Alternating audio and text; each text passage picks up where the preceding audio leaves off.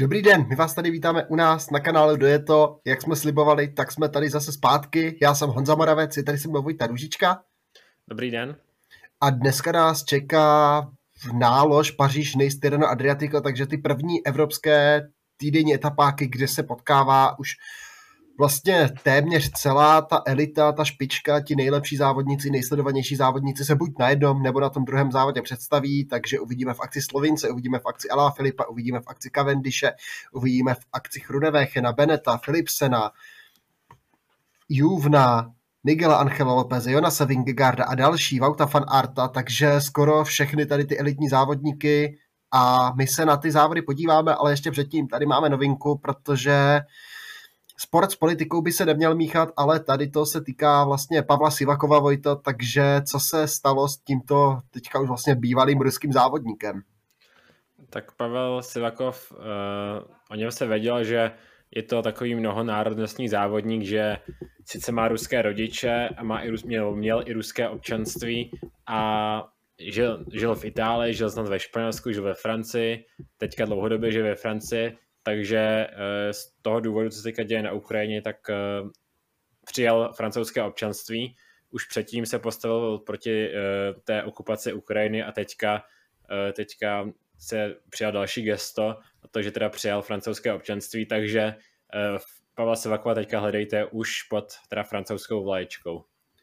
No a když už jsme teda tady to téma nepěkné, bohužel doufáme, že ta válka rychle skončí a skončí skončí dobře, že co nejméně lidí přijde o život, tak se ale musíme dotknout i toho, protože té cyklistiky se to dotklo taky přímo. Aleksandr Vlasov, jakožto asi nejvýraznější ruský cyklista současnosti, se také vymezil proti invazi ruských vojsk na Ukrajinu a Dále je zakázána vlastně zakázána s okamžitou platností působnost všech ruských týmů na soutěžích UCI a zrušeny závody vlastně cyklistické v Rusku pořádané UCI. Takže tým Gazprom neuvidíme, je teďka otázka, jak to bude s těmi závodníky vlastně neruskými týmu Gazprom, jestli budou uvolněni ze smlouvy, nevím, jestli tam bude, jestli je tam nějaká výjimka pro ty jezdce, ale spíš ne, protože co vím, tak s Gazpromem okamžitě vlastně všechny ukončili spolupráci, všichni sponzoři, ty mimoruští, dodavatelé kol a tak podobně a vybavení, takže s tímto ruským týmem to nevypadá vůbec dobře a my čekáme na,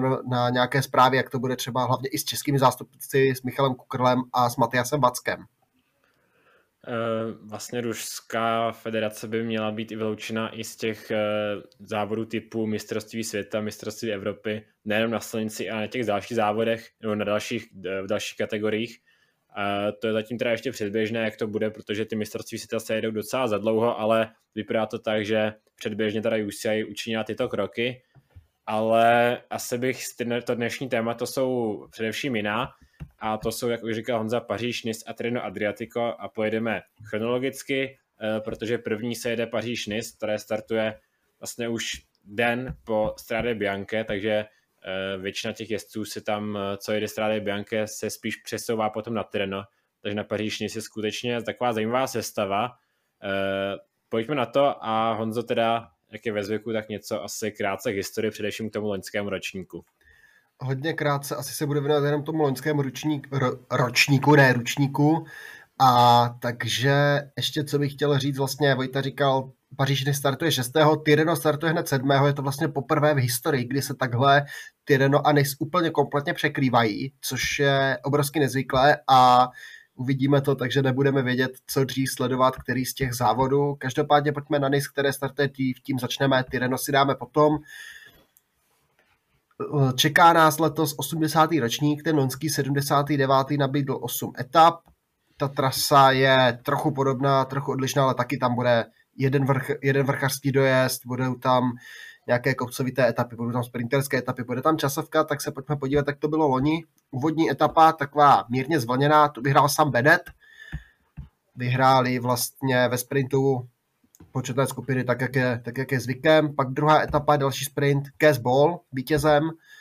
Třetí etapa to byla časovka, tam to byl velmi těsný, tam to byl velmi těsný souboj mezi Stefanem Bisegrem a Remem Kavaňou. Nakonec mladý Švýcar byl úspěšnější. Pak přišla čtvrtá etapa a začal takový trojboj Primože Rogliče. V té čtvrté etapě do Širubles vyhrál to samé se mu vlastně, no ne, tak teď jsem to domotal. Pátá etapa to byl znovu sprint, vítězný Sam Bennett, Šestá etapa, tam to byl znovu Primož Roglič, tam porazil ve sprintu Chrisa Laporta a Michaela Matthewse, takže v takovém stoupavém závěru, závěru takže Primož Roglič ukázal, že ty závěry má opravdu rychlé a sedmá etapa to byla vrchařská a královská etapa na Valdeblore La Colmen. Primož Roglič znovu vyhrál, tam byl ten vlastně moment, kdy přeskočil Gina Medra těsně před cílem a hodně se mu v tom cyklistickém světě spílalo za to, že Gina Medra nenechal vyhrát, ale Primož Roglič to, to si dojel pro to vítězství sám a už se zdálo, že vlastně to celkové pořadí zvládne, jenže pak přišla osmá etapa, zdánlivě se tam nemělo nic stát, ale Primož Roglič se rozbil a mám takový dojem, že ne jedno, ještě nějaké technické problémy tam měl, takže ta smůla těch posledních etap se na něj znovu přilepila a vypadlo se celkové pořadí. Tu etapu vyhrál Magnus Kort a v celkovém pořadí se do virtuálního vedení povedl, posunul Max Schachmann. Astana tam ukázala naprosto geniální taktiku, kdy vlastně začala útočit až na těch, až těch rovinatých pasážích před cílem, kdy tam nastupali střídové Vlasov s Izagirem, kde Šachman neměl problém. Počkali si, až vlastně celý balík přejede ty průčí pasáže, kde se dal udělat nějaký náskok, až na ty rovinatější tam utočili a nic se nestalo. Takže Max Šachman vyhrál v roce 2021 a obhájil vlastně tak to vítězství z roku 2020 přišel k tomu tenkrát trochu jako slepý ghosting v té poslední etapě, možná i neví, už nepočítá s tím, jak to bylo, jak se to stalo, ale to byl loňský ročník, pojďme k tomu letošnímu. První si představíme teda trasu, Eh, začneme tou první etapou, etapa na 160 km, bude to pravděpodobně sprint, i když v závěru jsou tam, eh, je tam v závěru kilometr, bo, kilometrové stoupání do 7% v průměru, takže to by ještě s tím mohlo zamíchat. Eh, takže teoreticky by to mohlo být i nějaký klasikářský dojezd, třeba trochu zredukovaného pelotonu, nebo nějaké menší skupinky, která tam vypracuje náskok na tom stoupání, to je klidně možné takže tady pro mě hlavní favorit bude Vote Fan Art, jednoznačně. E, možná někdo další, to uvidíme. To se už nestane v té druhé etapě, tam je to, by to měl být klasický sprint, etapa do Orlean, opět na 160 km. E, tady to by měla být etapa jedna z těch nejjednodušších na paříž protože e, zkrátka je to absolutní rovina, ten začátek, začátek je trochu zvolněný a teprve poté najde ta úplná rovina a měl by to být teda hromadný sprint pelotonu na, kon, na konci je vlastně jenom mírné stoupání, takže tady to bude rozhodně sprint pelotonu. Otázka, co bude ta etapa číslo 3, tam by to ti sprinteři mohli zvládnout taky, anebo takový ti jezdci, možná takový rychlí klasikáři, protože etapa z Vierzonu do Dunle Pasetal je v úvodu sice rovinatá, jenže pak se tak jako vlní, nejsou ty stoupání prudká úplně, jsou to všechno kolem 4-5%, takže se to dá celkem zvládnout. To stoupání do cíle má nějaké 2 km, v průměru 3,3%, takže i ti sprinteři by to teoreticky mohli zvládnout, ale uvidíme, je, tady to bude trošku otevřenější ten finish. Uh, souhlasím, ale ta etapa čtvrtá už bude hodně důležitá pro celkové pořadí, protože se pojede časovka na 13,4 km, ta časovka rozhodně není úplně rovnatá. Eh, ten závěr dokonce stoupá posledních 800 metrů do 7%, takže tam je i vrchařská prémie na tomto, na tomto úseku, na tom 800 metrovém stoupání. A to bude etapa, která už bude velice důležitá pro celkové pořadí. Tady se každá sekunda bude teda počítat a může zamíchat v tom celkovém pořadí. Hodně nečitelná bude etapa číslo 5, která se bude vlastně motat už vlastně v podhůří Alp a tam nás čekají během té etapy hned dvě stoupá, tři stoupání první kategorie. To poslední před cílem Col de la Mour nadejde nějakých no, 40 km před cílem, pak, je tam, pak tam bude ještě jedno prémiové stoupání, jak to známe z Tour de France, kde bude ta bonusová prémie 4,8 km, 5,4%, to bude nějakých 15 km před cílem, pak sjezd a kousek po rovině, ale ty stoupání tady už jsou celkem náročná, prudká, tady to bude asi o jezdcích na celkové pořadí. Ta etapa šestá, ta je hodně podobná jako ta předchozí, spíš bych ale řekl, že o něco jednodušší, protože Eh, opět je tu hodně stoupání, eh, ale tady to není žádné stoupání první kategorie. Jsou tu tři stoupání eh, druhé kategorie, pak jsou tu dvě stoupání třetí kategorie a v závěru je tam ještě taková krátké stoupání do 1,2 km do 6,5%. Tam bych si trochu troufal říct, že pod to stoupání přijde třeba skupina kolem 20 lidí a na tomto krátkém stoupání v závěru třeba odjede dva, tři lidi, kteří poté budou bojovat o etapové prvenství. Hmm, zajímavá predikce, já bych tady čekal teda mnohem početnější skupinu. Přece jenom je to pak ještě 10 km z toho stoupání, může tady pak nastoupit někdo osamoceně, ale čekal bych tam asi početnější skupinu pod tím závěrečným takovým kilometrovým výstupem. Každopádně královská etapa bude etapa číslo 7 z Nice na Col de Turini na 155 km a Col de Turini je pro Paříž Nice známé stoupání 15,2 km, 7,2%. Je to pravidelné stoupání, takže se drží pořád kolem nějakých těch 6, 7, 8%. Ten sklon se tam příliš nemění, je to jak jsem říkal, tahle pravidelné stoupání těm tempařům by bude svědčit. Bude to voda na mlín pro Joao, pro Joao Almeidu, toto stoupání, ale tady bych si asi typnul, že to bude Primož Roglič, ten nejsilnější tam. No a tradiční, jaké stoupání kvůli Turíny, tak tradičně to je osmá etapa, která se teda loni zkrátila, už si teda upřímně nepamatuju, z jakého to bylo důvodu, proč se loni zkracovala, ale letos se vrátí paříž nice už té tradiční závěrečné etapě, v okolí Nice, kdy se odstartuje a bude se i končit právě v Nice. Etapa na pouhých 115 km, kde bude na trase několik stoupání druhé kategorie, dokonce i pak první kategorie. To poslední uh, bude teda známé Col d'Huez, které bude vrcholit 15 km před cílem, což už je stoupání první kategorie. Tato etapa tradičně bývá dost důležitá pro celkové pořadí. Pamatujeme si ty ročníky, kdy tady prostě ujížděl Alberto Contador, ujížděl tady Mark Soler, který se snažili a v poslední den zvrátili v této etapě to celkové pořadí. Teď tato etapa po etapě na Col de Turíny, nebo vedle etapy na Col de Turíny a vedle časovky jsou asi tři nejdůležitější etapy toho letošního ročníku.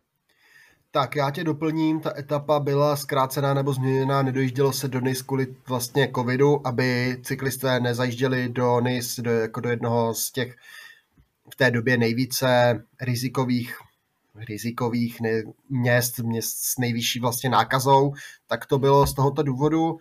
A teď se ale pojďme podívat asi, kdo startuje a první otázka musí být asi jasná. Tým Jumbo Visma přiveze Primože Rogliče a Vauta van Arta. Primož Roglič ten tady loni exceloval a Vaut van Art je zase, ten exceloval loni na Tyrinu Adriatiku, takže ukázal, že ty týdenní etapáky umí zvládnout velmi dobře. Otázka je, na koho to sehrají, jak to tým Jumbo, jak to tým Jumbo vymyslí, jak to vidíme my, protože my si tím taky úplně nejsme jistí, jak to může dopadnout, kdo je pro nás to číslo jedna, bude chodit Wout van Art do sprintu Vojto, zkus nám to trošku rozklíčovat. My jsme tady projížděli ty etapy a říkali jsme si, že Wout van Art z těch osmi etap je reálně jako hodně velký favorit na sedm z nich. E, co mu, a že kdyby tady nebyl Primoš Roglič, tak jsme si říkali, že dost pravděpodobně, nebo byl by pro nás jeden z hlavních favoritů na to celkové prvenství, protože ne, v etapě na Col Turini trochu buď zaostával oproti těm klasickým vrchařům, ale byl by to schopen podle nás dost solidně limitovat. Otázka teda, jakou má tady formu. Loni na Tirno přijel vyloženě s cílem na to celkové pořadí a vyhlašoval to dlouho dopředu, že tam jde na celkové pořadí. Letos říká něco jiného, letos říká chystám se na klasiky, ale spíše ještě na tu posled, druhou část té klasikářské sezóny, to říkal i před Omlopem, který pak vyhrál, takže těžko říct, jak eh, na tom s tou formou opravdu je. Ale myslím si, že se pojede teda na Rogliče, právě kvůli etapě na Col de Turini. Eh, je tam i ta časovka, kterou zvládají oba, takže těžko říct, kdo jí zajde lépe. A za mě číslo jedna asi Roglič a Wout van Art eh, bude chodit po etapách a nevím teda, jestli se bude snažit sám udržet i v celkovém pořadí. No, Wout van Art už letos výhru má, zatímco Primož Roglič ne, ten odstartoval sezonu, vlastně oba odstartovali sezonu ten minulý víkend, Roglič ve Francii, kde zářili jeho týmoví kolegové Wingard s kusem. Wout van Art si udělal one man show z Omlopu, takže tam ta forma rozhodně je. Roglič ale nevypadal taky úplně špatně a taky asi ty nohy nebudou úplně špatné a ten favorit je číslo jedna i pro mě že by to měl být on a pojede se na něj, ale já bych si klidně dovedl představit jedna, dva pro Jumbo s tím, že Wout van Art bude druhý nebo třetí, nebo klidně do top 5, že prostě v tom celkovém pořadí bude a nevypadne z něj. Když se podíváme na to, co vlastně dokázal, jak třeba na Tyrenu, kde na mnohem těžším stoupání dokázal udržet druhé místo za Pokačarem nebo loni, anebo když vlastně pořád je to dvoj, vítěz dvojitého přejezdu na Vantu, takže se to nesmí brát na lehkou váhu a Vantu je těžší stoupání než Col de Turin, nebo rozhodně pručí i o něco delší, takže takže musíme s Voutem fan Artem počítat i tady, ale asi favorit číslo jedna za mě nebo lídrem by měl být Primož Roglič. Je velká otázka, jestli Wout fan Art bude chodit do sprintu, protože to se u Vouta fan Arta tak nějak pořád, pořád neví, jestli ano nebo ne, takže to uvidíme. Já nicméně si myslím, že letos ta konkurence pro Rogliče i pro Van, fan Arta je dost uh, silnější než loni. Uh, v tom smyslu, že sice favorit číslo jedna, asi podle kurzu je Roglič, eh, fan art taky bude i vysoko v těch kurzech, nicméně pokud se koukneme na další favority, tak eh, jsou schopni reálně vyzvat Rogliče v tom souboji o to celkové prvenství. Eh, kdo teďka ukázal formu, tak to je určitě Adam Yates, který dojel druhý na UAE Tour a povede asi pravděpodobně tým Inos, protože na UAE Tour dost datápl i tady Pogačerovi.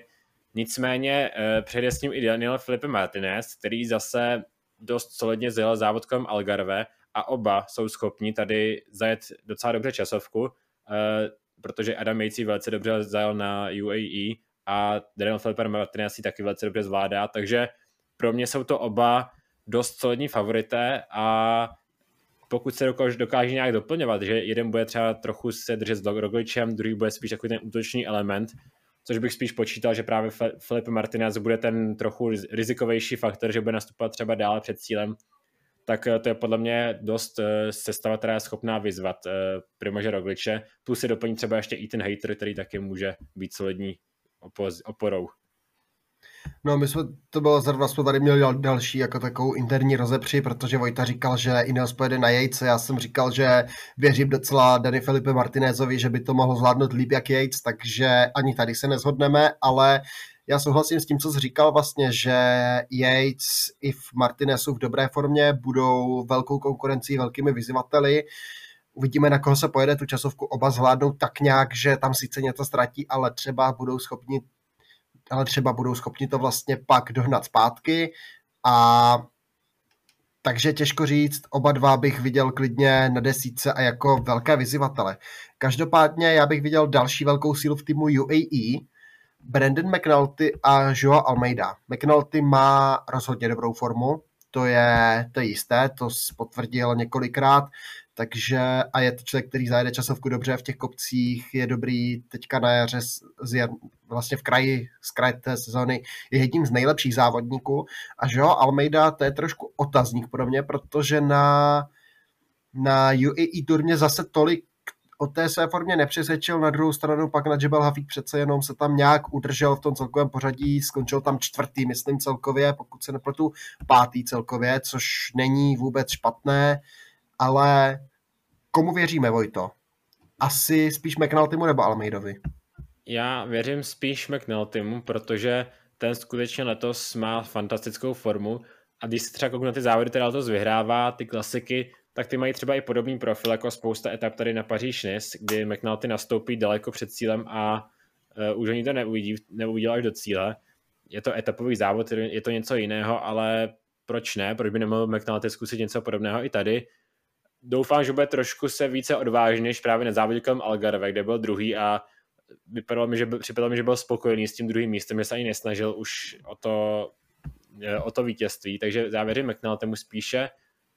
E, u Almeidy moc nevím, co od něj čekat. E, on tak je schopen sbírat třeba bonusové sekundy na sprintech, je schopen zajet dobře časovku, ale těžko říct, jestli tady přejede s takovou formou, aby třeba na Code Turíny nestratil žádný, žádnou větší porci času.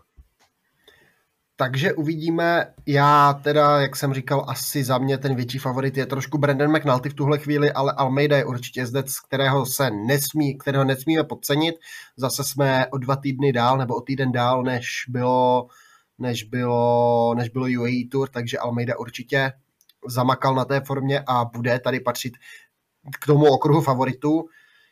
Koho tu máme dál je tým Bahrain, ten přiváží taky velmi zajímavou sestavu. Jack Haig, Ginometr, Wout Puls, na koho to sehrát? Wout Puls je vítězem závodu kolem kolem Andalusie. Jack Hake mu tam velmi ochotně sekundoval, skončil tam šestý a Ginomer ten zase jel UAE Tour, tam skončil 15. takže asi v tuhle chvíli ta forma je u Gina Medra nejslabší, takže asi mezi Hagem a Pulsem to bude, co myslíš?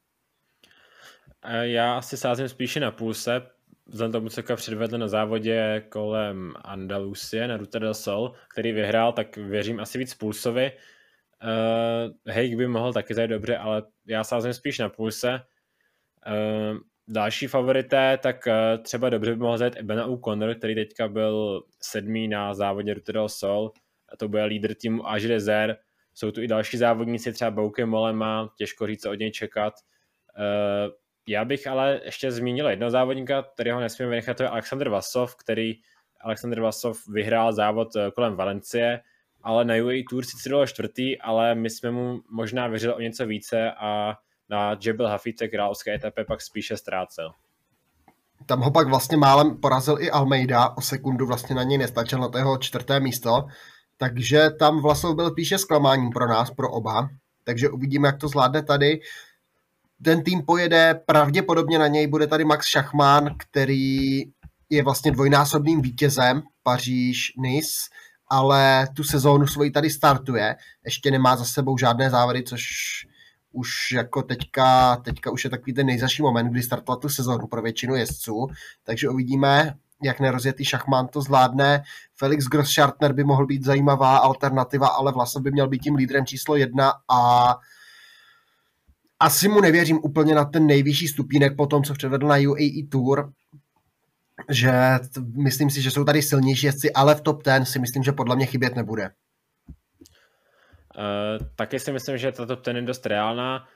Další favorité, tak určitě David Gody třeba by mohl zajet velice dobře, um, mohl by zajet dobře Simon Yates, který ale uh, zase takovou formu úplně neukazoval, spíše, spíše na závodě Rutero Sol trochu tahal za kratší konec, i když v celkovém pořadí byl. Uh, Guillaume Martin by mohl jít na celkové pořadí, nebo třeba Pierre, Pierre Latour, kterého teda v týmu Total Energies doplní i Antony Turgis, to sice není závodník na celkové pořadí, ale zmínit to musíme. Uh, ale máme tu takové dva černé koně, tak já řeknu toho prvního, který tomu věřím víc já a on zase vytipoval toho druhého, tak uh, pak nás ukážete. Já věřím hodně Nairo Quintánovi, že by mohl ne úplně třeba bojovat o výhru, ale podle mě by mohlo být reálně v top 5 a jsem hodně rád, že jede, protože by dost silně mohl ten závod oživit. To jsem viděl, se převáděl na Tour du Var, kde i výborně jezdil ve sjezdech, třeba docela dobře zvládl časovku na závodě kolem Provence, takže pro mě je to závodník, který to zkrátka ten závod dokáže oživit a být tam tím hybatelem s tou jeho formou mou klidně věřím na pódium. I o to vítězství si myslím, že by mohl být reálný, reálný vlastně závodník.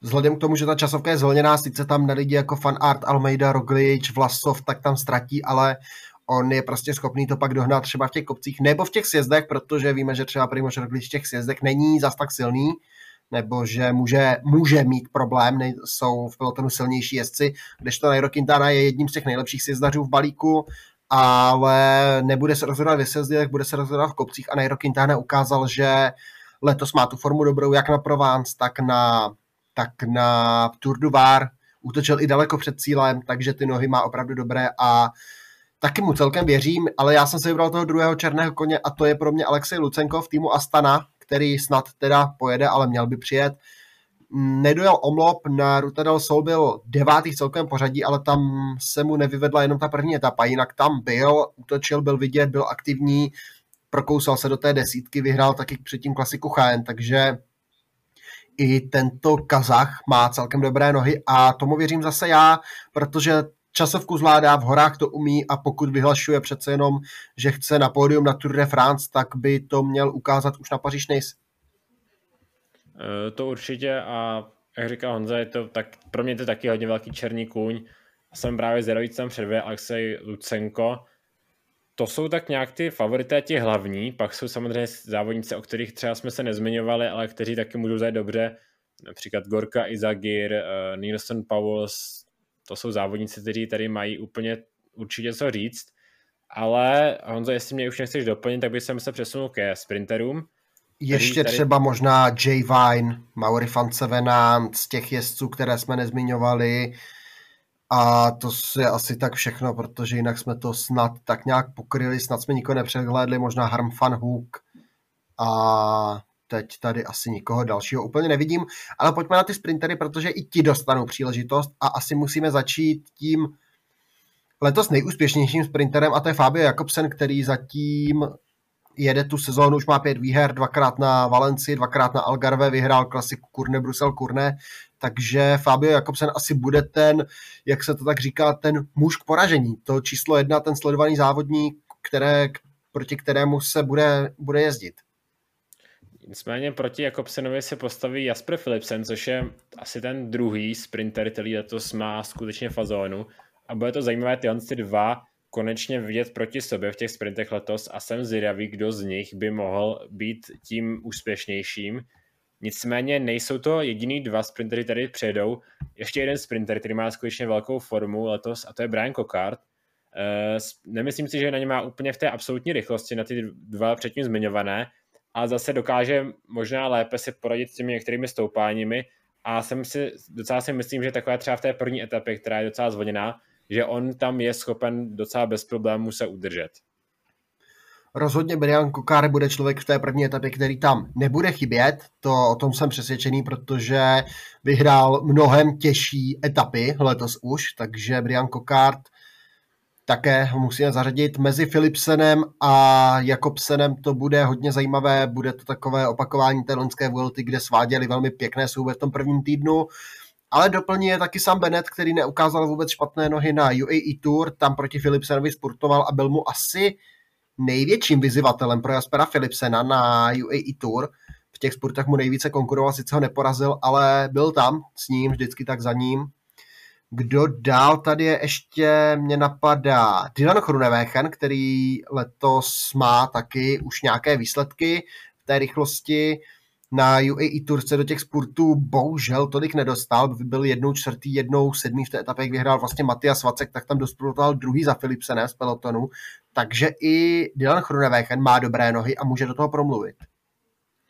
Uh, určitě. Kdo dál, už tady těch sprinterů moc není tak eh, ještě napadá třeba Amaury Capiot by mohl zajet dobře, Rudy Barbier, to jsou závodníci, kteří tu rychlost mají. E, takhle asi těch sprinterů, možná ještě Sonny Colbrelli, jsem zvědavý, co, který pro mě sice není úplně jakoby vyloženě nejlepší sprinter v té absolutní rychlosti, ale na, teďka na klasikách vzal dobře. A ještě musím asi zmínit uh, Binyama Girmaje Hailu, který jakoby pořád čekáme, jestli to je závodník, který z těch sprintech je schopen konkurovat těm top sprinterům na světě. Tak, Colbrelli určitě to je třeba podobný typ, jak Brian Kokár v nějakých těch zvolněnějších etapách bude velký favorit. Musíme zmínit rozhodně Mace Pedersena, protože to je závodník, který také z kraje sezóny má docela dobrou formu v týmu Trek. Kdo dál? Juan Sebastian Molano v týmu UAE, přemýšlím, Wout van Art, jestli do toho bude chodit, tak určitě, určitě je favorit číslo jedna ve všech sportech. To o tom není žádný pochyb. My jsme ho nezmiňovali záměrně, protože už jsme ho rozebírali trošku vlastně v tom souboji na GC a počítáme s tím možná trošku víc jako s GCSem, ale mu nesmíme zapomenout, že je to vítěz etapy na Champs-Élysées, toho takového neoficiálního sporterského mistrovství světa, kde porazil Marka Cavendishe třeba, což je taky hodně rychlý závodník, takže i s Voutem Fan Artem se musí do těch případných sportů počítat, jakmile to bude zvolněné, tak to bude favorit číslo jedna úplně největší. Když to tady projíždím dál, Rudyho Barbiera si vlastně zmiňoval, John Degenkolb, Kes Ball, obhájcel vlastně vítěz jedné z loňských etap v týmu DSM. Hmm, kdo mě ještě napadá? Antony Turžis, ten si do rovnocený sport na Tour du Var s Calebem Juvnem, ale tady bych to víc, spíš viděl asi na Nikola Bonifácia v týmu Total Energies než na Antonio Turžise, takže to by bylo asi Paříž Nice, my si natypujeme po videu a teď pojďme na ten druhý závod do Itálie, do té slunné Itálie, do střední Itálie na závod dvou moří Tireno Adriatico. Rovnou to přenesu rovnou to přenesu na, tu, na ten loňský rok, První etapa to byl sport van Aert, druhá etapa to byl zvlněný sport, tam vyhrál Žilen Filip, třetí etapa, tam byl dost podobný scénář, znovu zvlněný sport Matěje van der Poel. Pak čtvrtá etapa na Pratiditivo, královská etapa, tu vyhrál tady Pogačár, uzmul tam vlastně to celkové pořadí. Velmi spektakulární byla ta etapa číslo pět v, ve velkém mrazu, ve velkém chladu a v dešti, v kroupách se Matěj van der Poel sebral v krátkém rukávu, v krátkých kalhotech a s gelem v puse nastoupil ve sjezdu, ujel nějakých 50 kilometrů solo, takhle úplně promrzlý, pak byl v cíli, to byl asi jeden z nejlepších výkonů loňského roku, jeden z nejlepších nástupů, určitě jeden z nejspektakulárnějších, protože to jsme všichni valili, valili oči, valili bulvy, co vlastně ta Matěj van der Poel loni předvedl. Pak pátá, teda šestá etapa, tam vyhrál únik, radoval se Macvěrt Schmidt a sedmá etapa v časovce tu vyhrál Vogt van Art. Celké pořadí nakonec vyhrál tady Pogačar před Voutem van Artem a Mikelem Landou, který tam na Pogačara během těch sedmi dní ztratil čtyři minuty. Za mě to byl loni hodně dobrý závod, možná ten nejlepší týdenní závod, pokud mě napadá jeden z těch nejlepších týdenních závodů určitě byly tam některé skvělé momenty, takže doufám, že to letos na to naváže, ačkoliv třeba ta trasa pro mě letos není tak atraktivní, jako byla právě ta loňská trasa. E, pojďme teda na ní, protože e, jak jsme zvyklí, že na terénu se tradičně končí do 10 km časovkou, tak eh, letos se ta časovka jde na začátku, kdy hned se odstartuje první etapa v Lido di Camaiore na etap 14 km časovkou, takže hned první den budou rozdány už ty karty do celkového pořadí. Náš oblíbený Mauro Veni vlastně řekl, že je to velká změna v tom trendu Tyrena Adriatika, že to chtěli trošičku pozměnit celé to směřování a styl toho závodu, takže tu časovku, která vždycky byla v San Benedetto del Tronto na závěr, tak dali teďka na začátek do Lidudy Camaiore k moři, takže na 14 km uvidíme, co se stane. Každopádně pak etapa číslo dvě, ta bude pravděpodobně spurterská, je trochu zvlněná, ale ti sprinteři by to měli zvládnout, ti, co tady jsou. A to samé se asi dá říct o té třetí etapě, protože ta je taky zvlněná, ale je možné, že tam se třeba podaří některé ty sprintery servat, ale neřekl bych, že to bude asi tak hromadně, že tam vyloženě si to potrhá a že spíše jednotlivci tam nebudou stačit, ale že to taky bude spíše za mě teda hromadný sprint. Pak ta čtvrtá etapa už nám zase trošku asi hodí karty do toho celkového pořadí, protože se končí vlastně okruhy na okruhy na stoupa, se stoupáním Belante, které má 4,2 km, 5,7 pro, procent v průměru. Je to stoupání, které není zas tak náročné, nějaká selekce tam proběhne, ti sprinteři to asi nezvládnou.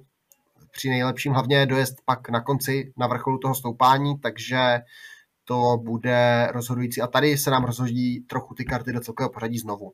Ale ne výrazně ještě, podle mě.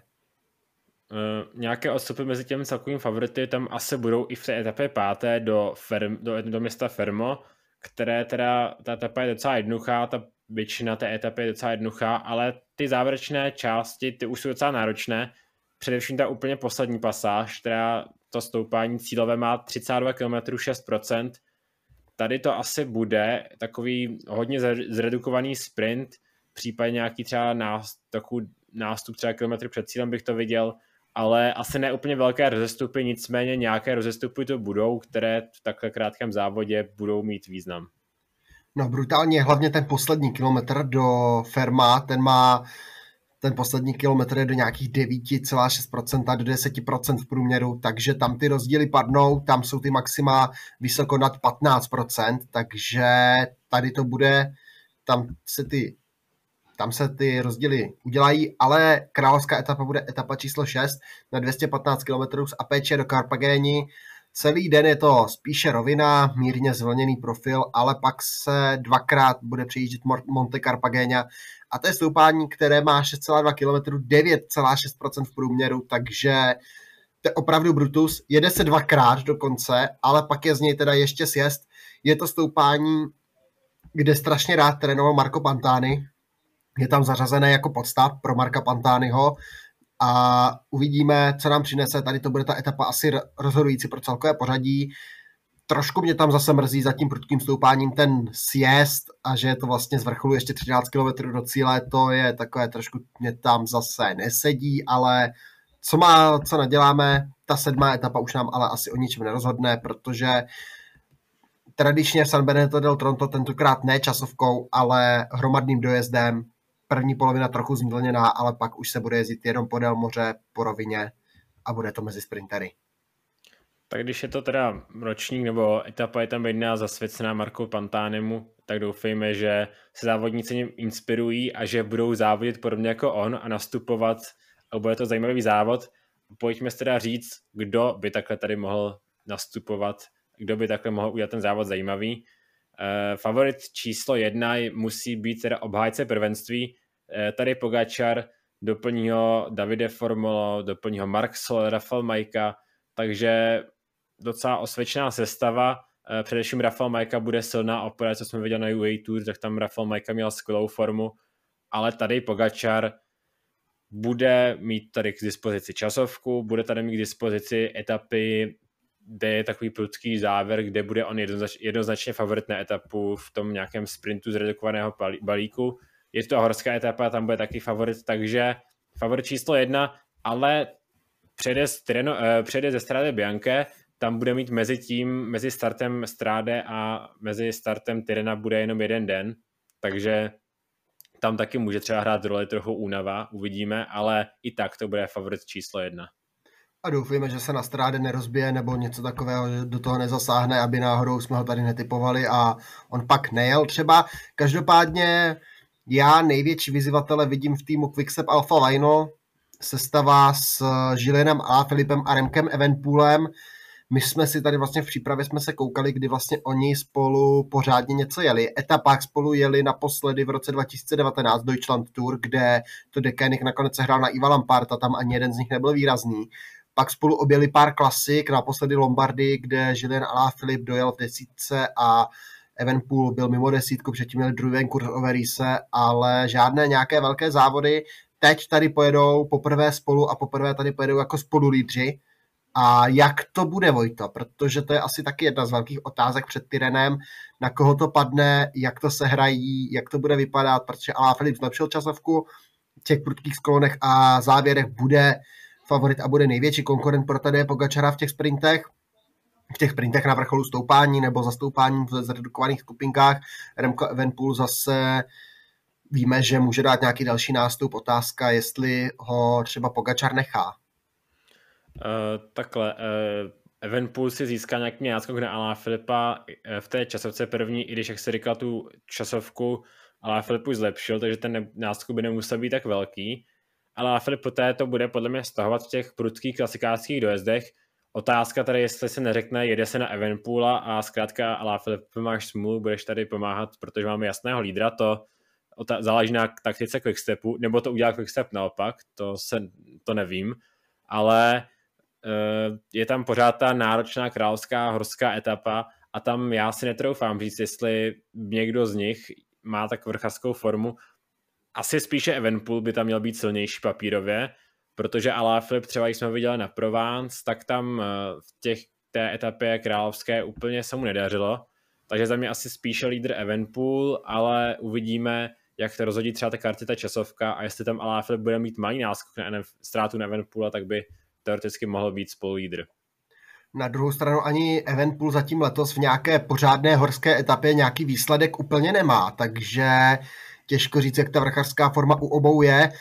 Kdyby se řeklo, že je se jeden na jednoho nebo na druhého, mohla by to být opravdu obrovská ráda pro ego toho druhého, takže i tohle by tam mohlo být nějaké vnitřní spory, ale uvidíme, jak to se hraje, asi budou lídři oba dva a nějak se to vykrystalizuje. Každopádně třetí nebo respektive čtvrtý do party musí být Jonas Vingegaard, který ne, kterému senka přijde i třeba Sepkus nebo týž Benot jako velcí pomocníci a to taky bude Jonas Vingegaard závodník, který má dobrou časovku, ty prudké sklony mu nebudou vadit a formu má dobrou, vyhrál vlastně Drom Classic, takže to asi bude člověk, který tam taky bude s tím, který tam taky bude s Pogačarem, ale bude potřebovat Pogačara asi někde spíš utrhnout skrz to, že Pogačar bude spíš sbírat bonusy v těch sprinterských nebo v těch dojezdech početnějších skupin než Vingegaard.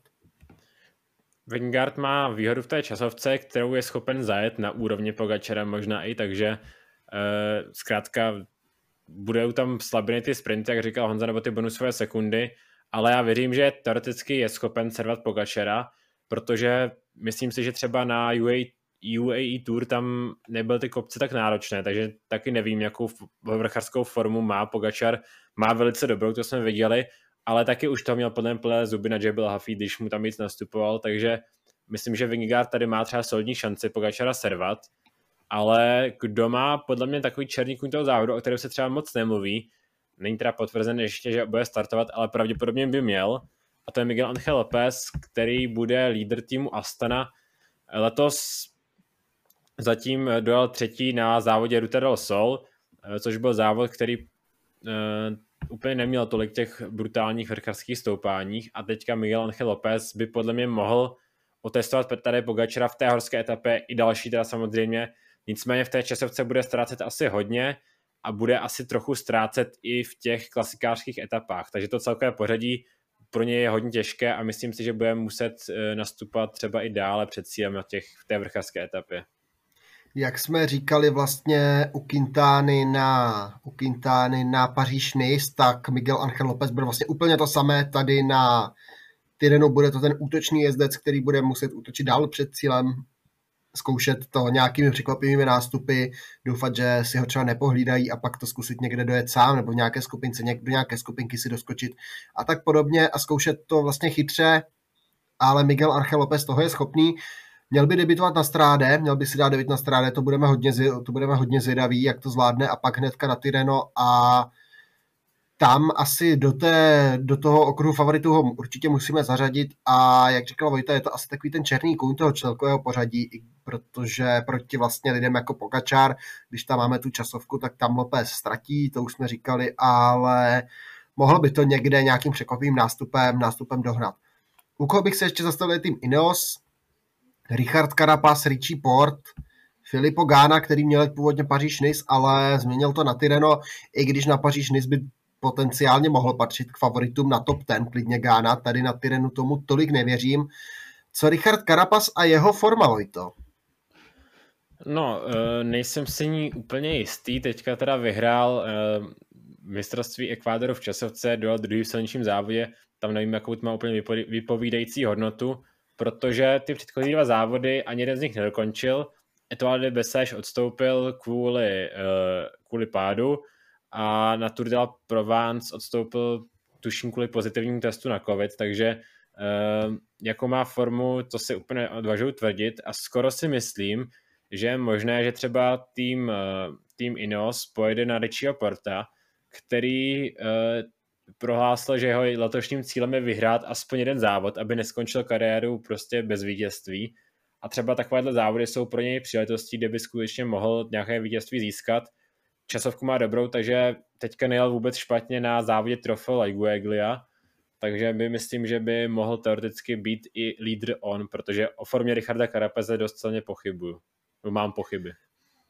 Hmm, zajímavé. Kar, eh, jak si říkal, je teda teďka byl doma v Ekvádoru, tam si vzal mistráky, byl první v časovce, druhý na, v tom hromadném závodě, ale předtím ani na Provence, ani na Etal nevypadal úplně nějak hvězdně, takže je otazník, jaký, s jakou přijde do, do, na Tyreno, i když zase může přijet znovu zrozený v Ekvádoru, potrénoval a může tady být v excelentní formě, ale úplně tomu taky nevěřím, že by měl patřit mezi ty top favority.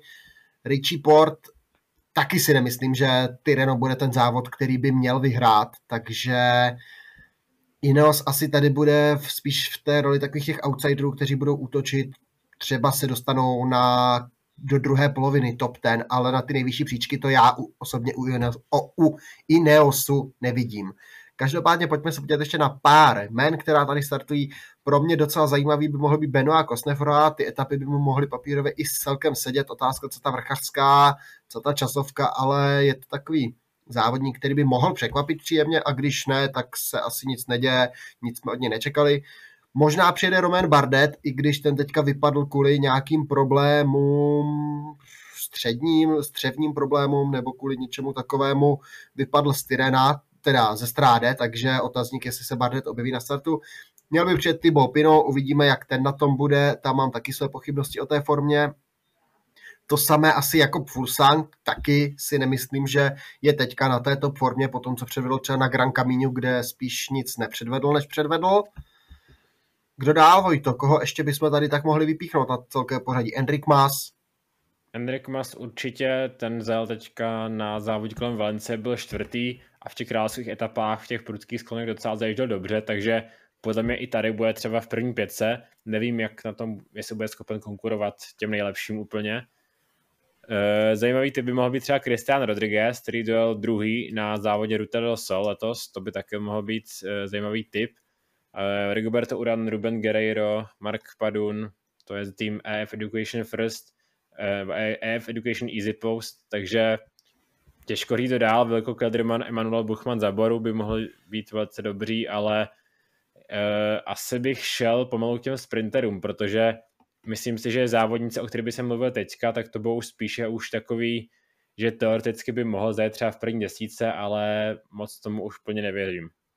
Možná Čikone nebo Caruso, pak kdybych hodně tahal z klobouku Fortunato, Bargil, Gernalek, to už je ale hodně čarování, takže pojďme na ty sprintery, protože těch se tady sejde poměrně dost těch sprinterských etap nebo těch sprinterských příležitostí. Asi tři tady budou, bych to tak viděl.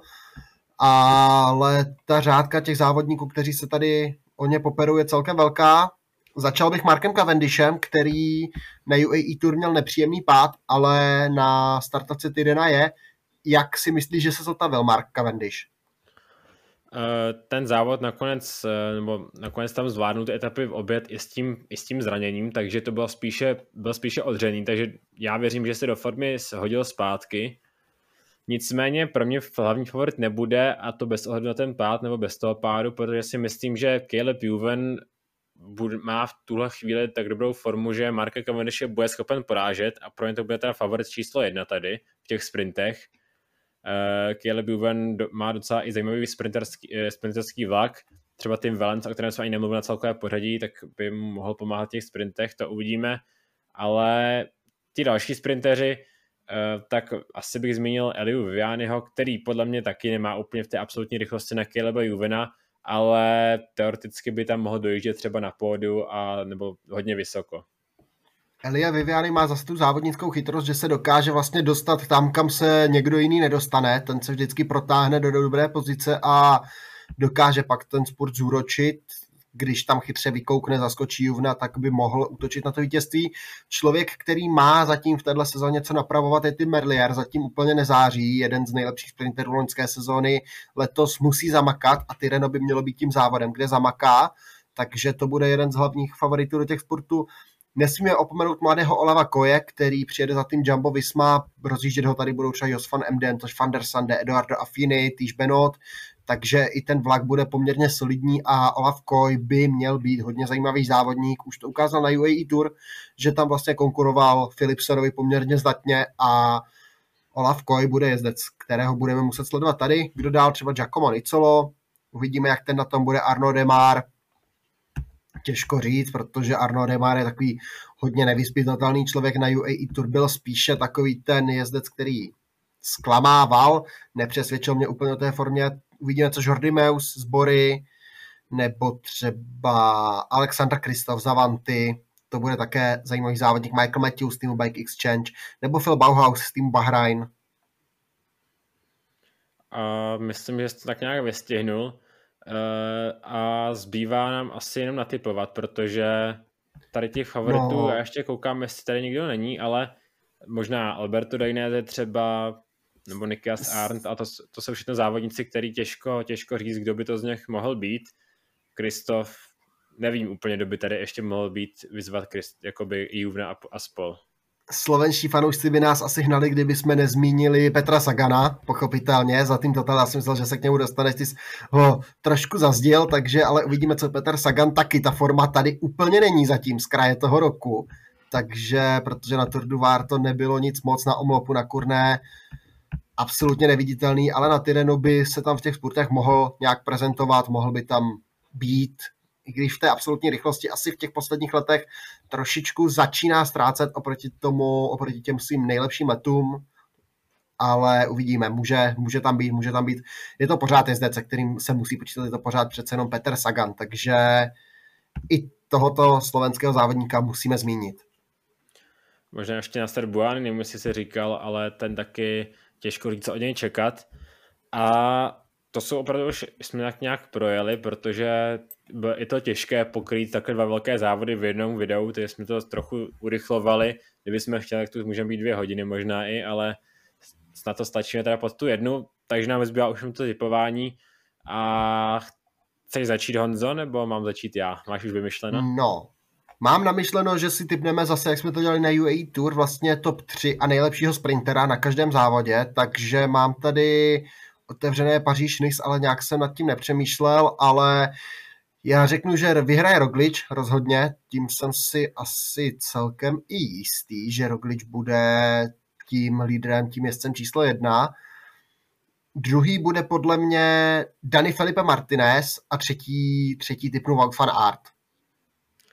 Dobře, tak já pojedu odzadu, protože se ještě musím rozmyslet, eh, kdo bude první, protože já řeknu, že třetí bude Nairo Quintana, Uh, druhý, a tak je to hra, tak to trochu zaresku, druhý bude Primoš Roglič a vyhraje Adam Yates, ať to je trochu zajímavé, sice asi taky věřím o trochu víc Rogličovi, ale o nic nejde.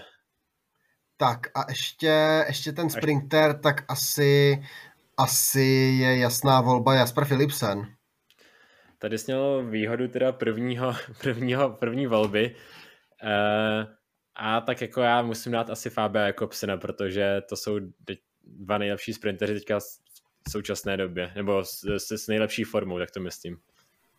Tak a teda, když jsem měl první volbu, tak teďka si dej, tak teďka může začít na Tyrenu. Dobře, tak tam budu asi trochu konzervativnější. První Tadej Pogačar, druhý Jonas Vingegaard a třetí Miguel Nechel Lopez. No, Pogačara dám na první místo taky, Druhý podle mě bude Julien Alaphilippe a třetí místo, třetí místo, třetí místo zkusím Enric Mas. Dobře, a nejlepší sprinter Caleb Juven. Teda. Překvapivě. A tak za mě, za mě teda nejlepší sprinter, nejlepší sprinter, my jsme vůbec nezmínili třeba Pascala Ackermana, ale tento podle mě nebude, tak já řeknu Tima Merliera. Dobře, tak myslím, že máme docela i realistické typy, že jsme se trochu drželi při zemi, ale zároveň jsme tam dávali zajímavá jména, takže uvidíme, jak nám to vyjde. E, co nás čeká tedy po těchto dvou závodech, no tak už se bude teda blížit Milan Sanremo, e, tam je Honza dluží pivo e, ze Silvestra, no, takže Milan Sanremo, pak závody kolem Katalánska, teda další klasiky, takže pra, právě Milan Remo, na to se můžete těšit jako teďka po trenu, jako hlavní to bude představení Milan Rema a poté rozbor Milan Rema a samozřejmě i rozbor se můžete těšit Tirana Adriatika a Paříž Nice, to ještě uvidíme, jestli to hodíme dohromady nebo to rozdělíme, to uvidíme. No, to je všechno, jsou plány do budoucna, už se těším příští vlastně za dva týdny do Prahy na San Remo, takže Vojta, Vojta se napije na můj účet, takže všechno bude. Uvidíme, možná ještě tady byl takový ambiciozní plán, uvidíme, jestli se nám to podaří zrealizovat, zkusit si i nějaký takový rychlokvíz před San Remem, vyzkoušet se na nějaké otázky nebo obecně před tou klasikářskou sezónou pořádně se takto proskoušet, takže to uvidíme, jestli se nám podaří časově zrealizovat. A každopádně vám takhle děkuji za pozornost. Mějte hezký večer, mějte hezký den, užijte si všechny cyklistické závody, protože je to zase nálož, co nás čeká. A díky a naschle. Naschledanou.